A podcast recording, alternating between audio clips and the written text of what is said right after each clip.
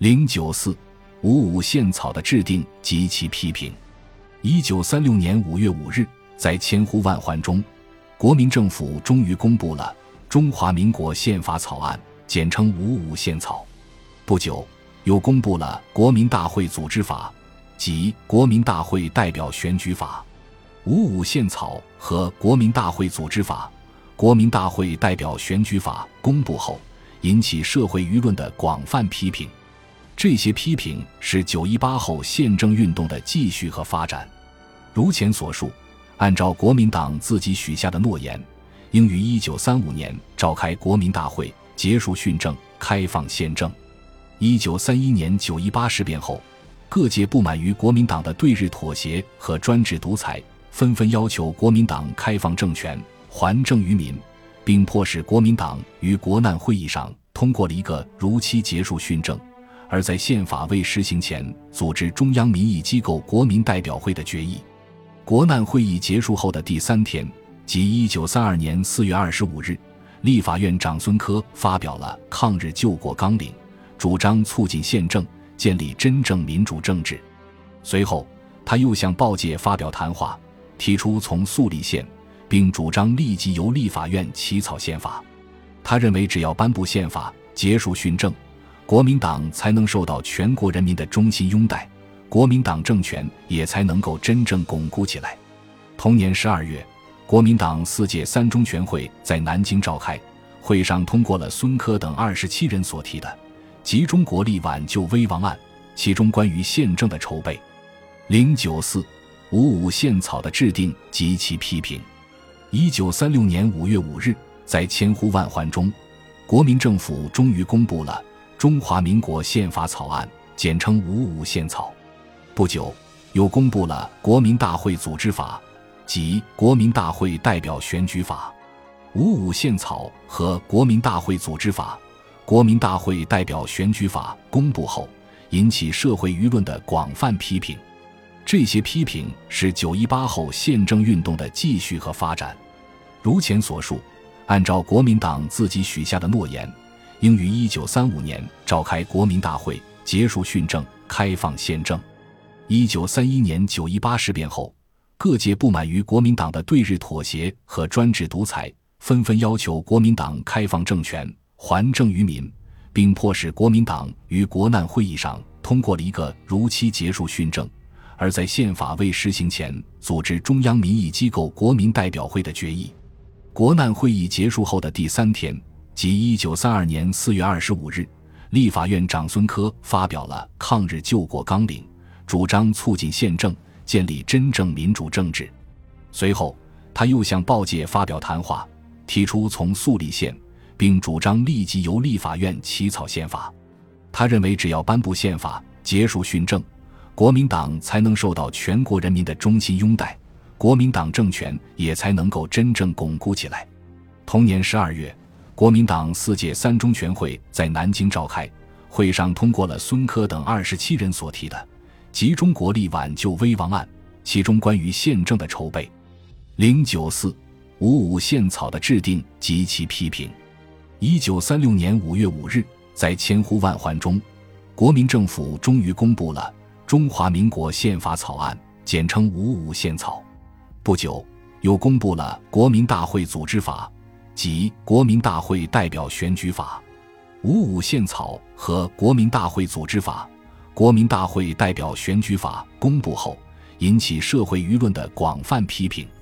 这些批评是918后宪政运动的继续和发展。如前所述，按照国民党自己许下的诺言，应于1935年召开国民大会，结束训政，开放宪政。1931年918事变后，各界不满于国民党的对日妥协和专制独裁，纷纷要求国民党开放政权，还政于民，并迫使国民党于国难会议上通过了一个如期结束训政，而在宪法未实行前组织中央民意机构国民代表会的决议。国难会议结束后的第三天，即1932年4月25日，立法院长孙科发表了《抗日救国纲领》，主张促进宪政，建立真正民主政治。随后他又向报界发表谈话，提出从速立宪，并主张立即由立法院起草宪法。他认为只要颁布宪法，结束训政，国民党才能受到全国人民的衷心拥戴，国民党政权也才能够真正巩固起来。同年12月，国民党四届三中全会在南京召开，会上通过了孙科等27人所提的集中国力挽救危亡案，其中关于宪政的筹备、094-55宪草的制定及其批评。1936年5月5日，在千呼万唤中，国民政府终于公布了《中华民国宪法草案》，简称55宪草。不久，又公布了《国民大会组织法》及《国民大会代表选举法》。55宪草和《国民大会组织法》、《国民大会代表选举法》公布后，引起社会舆论的广泛批评。这些批评是918后宪政运动的继续和发展。如前所述，按照国民党自己许下的诺言，应于1935年召开国民大会，结束训政，开放宪政。1931年918事变后，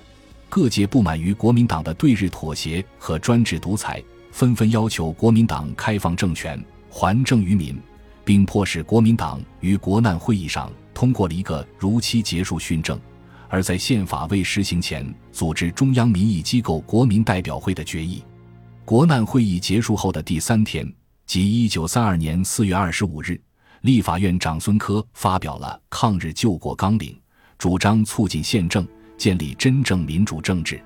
随后，他又向报界发表谈话，提出从速立宪，并主张立即由立法院起草宪法。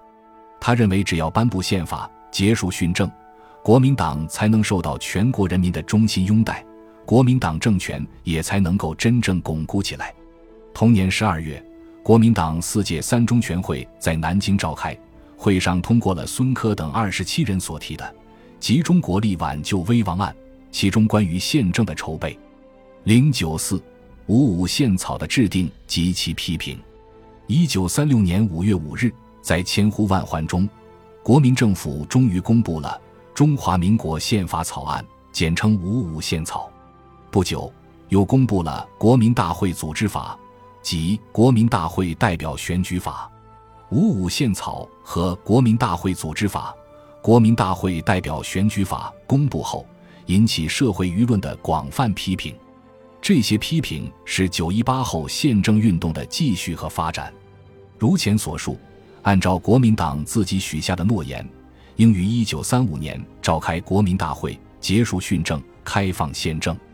1931年918事变后，各界不满于国民党的对日妥协和专制独裁，纷纷要求国民党开放政权，还政于民，并迫使国民党于国难会议上通过了一个如期结束训政，而在宪法未实行前组织中央民意机构国民代表会的决议。国难会议结束后的第三天，即1932年4月25日，立法院长孙科发表了《抗日救国纲领》，主张促进宪政，建立真正民主政治。随后，他又向报界发表谈话，提出从速立宪，并主张立即由立法院起草宪法。他认为只要颁布宪法，结束训政，国民党才能受到全国人民的衷心拥戴，国民党政权也才能够真正巩固起来。同年12月，国民党四届三中全会在南京召开，会上通过了孙科等27人所提的集中国力挽救危亡案，其中关于宪政的筹备、094-55宪草的制定及其批评。1936年5月5日，在千呼万唤中，国民政府终于公布了中华民国宪法草案，简称55宪草。不久，又公布了国民大会组织法及国民大会代表选举法。55宪草和国民大会组织法、国民大会代表选举法公布后，引起社会舆论的广泛批评。这些批评是918后宪政运动的继续和发展。如前所述，按照国民党自己许下的诺言，应于1935年召开国民大会，结束训政，开放宪政。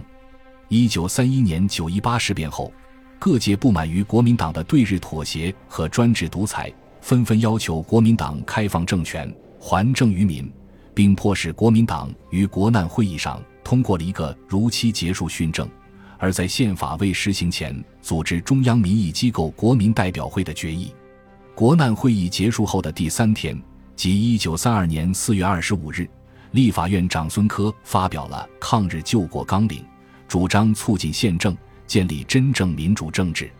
随后他又向报界发表谈话，提出从速立宪，并主张立即由立法院起草宪法。他认为只要颁布宪法，结束训政，国民党才能受到全国人民的衷心拥戴，国民党政权也才能够真正巩固起来。同年12月，国民党4届三中全会在南京召开，会上通过了孙科等27人所提的集中国力挽救危亡案，其中关于宪政的筹备、094-55宪草的制定及其批评。1936年5月5日，在千呼万唤中，国民政府终于公布了《中华民国宪法草案》，简称55宪草。不久又公布了《国民大会组织法》及《国民大会代表选举法》。55宪草和《国民大会组织法》、《国民大会代表选举法》公布后，引起社会舆论的广泛批评。这些批评是918后宪政运动的继续和发展。如前所述，按照国民党自己许下的诺言，应于1935年召开国民大会，结束训政，开放宪政。1931年918事变后，各界不满于国民党的对日妥协和专制独裁，纷纷要求国民党开放政权，还政于民，并迫使国民党于国难会议上通过了一个如期结束训政，而在宪法未实行前组织中央民意机构国民代表会的决议。国难会议结束后的第三天，即1932年4月25日，立法院长孙科发表了抗日救国纲领，主张促进宪政，建立真正民主政治。随后他又向报界发表谈话，提出从速立宪，并主张立即由立法院起草宪法。他认为只要颁布宪法，结束训政，国民党才能受到全国人民的衷心拥戴，国民党政权也才能够真正巩固起来。同年12月，国民党4届三中全会在南京召开，会上通过了孙科等27人所提的集中国力挽救危亡案，其中关于宪政的筹备、